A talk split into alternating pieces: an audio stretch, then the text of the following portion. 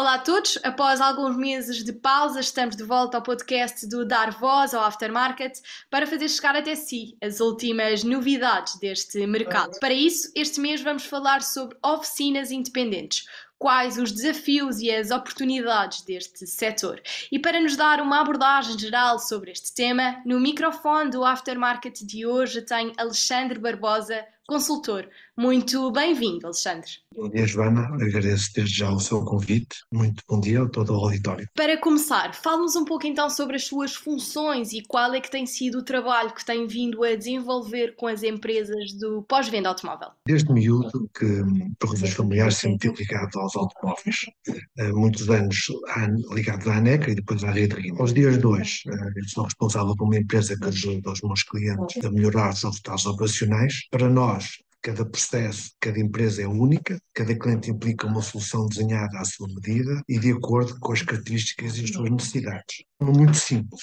desenvolvemos e implementamos planos de trabalho que garantem a maximização dos resultados. E é aqui que nós nos diferenciamos, pois, para além de desenhar, apoiamos o gestor do negócio a implementar as medidas no terreno.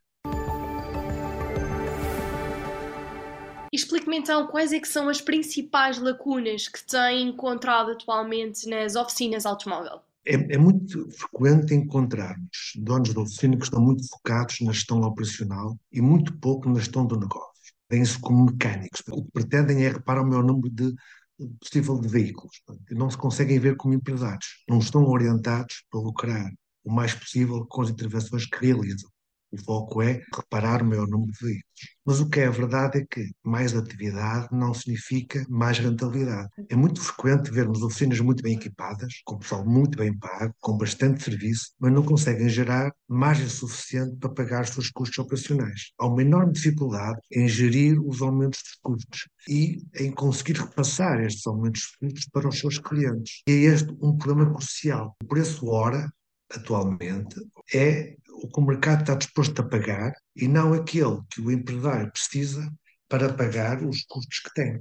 A agravar este cenário, ainda aparece aqui a falta de eficiência. São muito poucas as empresas que controlam a eficiência do seu pessoal. E os custos do pessoal hoje em dia representam o maior peso numa oficina. As oficinas têm forçosamente que se tornar mais eficientes e esta será, na minha opinião, a chave para o sucesso futuro. No que diz aqui respeito à digitalização, como é que estão as oficinas a acompanhar esta transformação e, na realidade, também o que é que devem fazer para se tornarem empresas mais digitais? É, é verdade que a digitalização é um grande desafio para as oficinas, mas também é uma enorme oportunidade. Se, por um lado, precisamos muito mais informação para realizar as diferentes tarefas produtivas, por outro lado, os nossos clientes exigem e querem mais e melhores serviços digitais. É então necessário criar ofertas digitais inteligentes orientadas para os nossos clientes. Isto implica muito mais do que uma simples página de Facebook ou uma simples página de internet. Está comprovado que as oficinas mais digitalizadas são efetivamente mais eficientes, mais rentáveis e atraem e retêm os melhores clientes. A estratégia então a desenhar terá forçosamente que aproximar a oficina para juntos dos seus clientes, com abordagens diferenciadoras e vantajosas. Muito contrário com aquilo que tem vindo do passado, né? em que as oficinas esperavam que os clientes chegassem às oficinas. Eu não tenho a mínima dúvida que a solução passa forçosamente por criar estratégias eficazes ao nível do marketing digital. Escassez aqui de recursos humanos e o, o, baixo preço da mão de obra acabam por ser dois fatores que estão a condicionar bastante a evolução desta atividade oficinal. Como é que se pode ultrapassar este problema? Na verdade, são dois grandes problemas. Foi por partes. A oficina tem muita dificuldade em fazer refletir os aumentos generalizados nos custos hora que praticam no seu dia a dia. Portanto, isto inviabiliza os investimentos necessários que a oficina tem que ter para se encontrar atualizada. E também não deixa grandes recursos para investir nos recursos humanos necessários. Por outro lado, a atividade da reparação é muito pouco atrativa para os jovens. Portanto, temos que criar aqui uma estratégia que ajude a criar carreiras mais atrativas para conseguirmos assim uma maior procura. Projetos de carreira bem estruturados, alicerçados em formação contínua, boas remunerações, são fundamentais para assegurar os recursos que têm e ao mesmo tempo captar novos recursos. Como é lógico, temos que garantir margem suficiente para tudo isto que acabei de dizer. Portanto, é fundamental termos sempre um controle efetivo dos custos e da margem que o negócio liberta.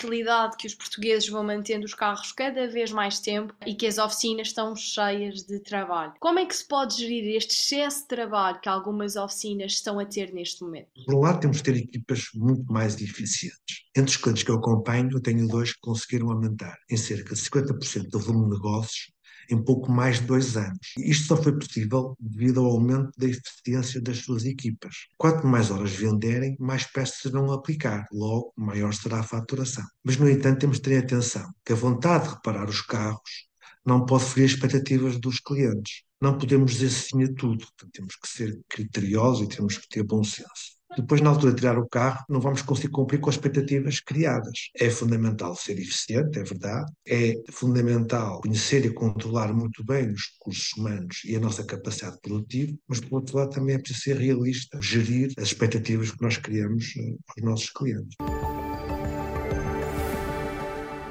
Então, que conselhos ou mensagem, por assim dizer, quer deixar às oficinas que nos ouvem para serem empresas mais bem preparadas e terem mais sucesso no futuro?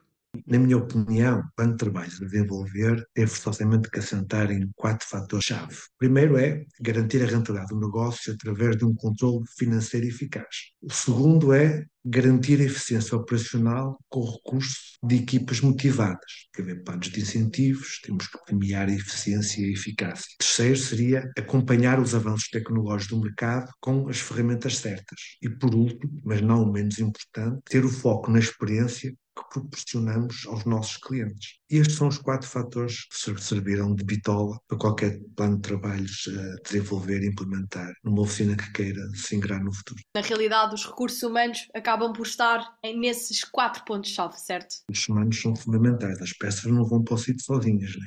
Tem sempre pessoas para as aplicar. Quanto mais eficientes elas forem, mais preparado eu estarei para aceitar mais trabalho, reparar melhor à primeira, maior será a faturação. Os recursos humanos são, na realidade, o maior encargo que as oficinas têm e, portanto, temos que gerir com muito cuidado e preparar-nos para o futuro, porque também a idade média está a subir, não conseguimos injetar recursos humanos novos nas nossas empresas e, portanto, temos que ter muito cuidado e preparar-nos para o futuro. Chegámos ao fim do podcast de hoje. Muito obrigada, Alexandre, pelos seus esclarecimentos. Muito obrigado, Joana. Sempre à disposição. Quanto a nós, regressamos na próxima semana com mais um convidado. Já sabe, não se esqueça de nos seguir nas redes sociais e em jornaldasoficinas.com. Até já!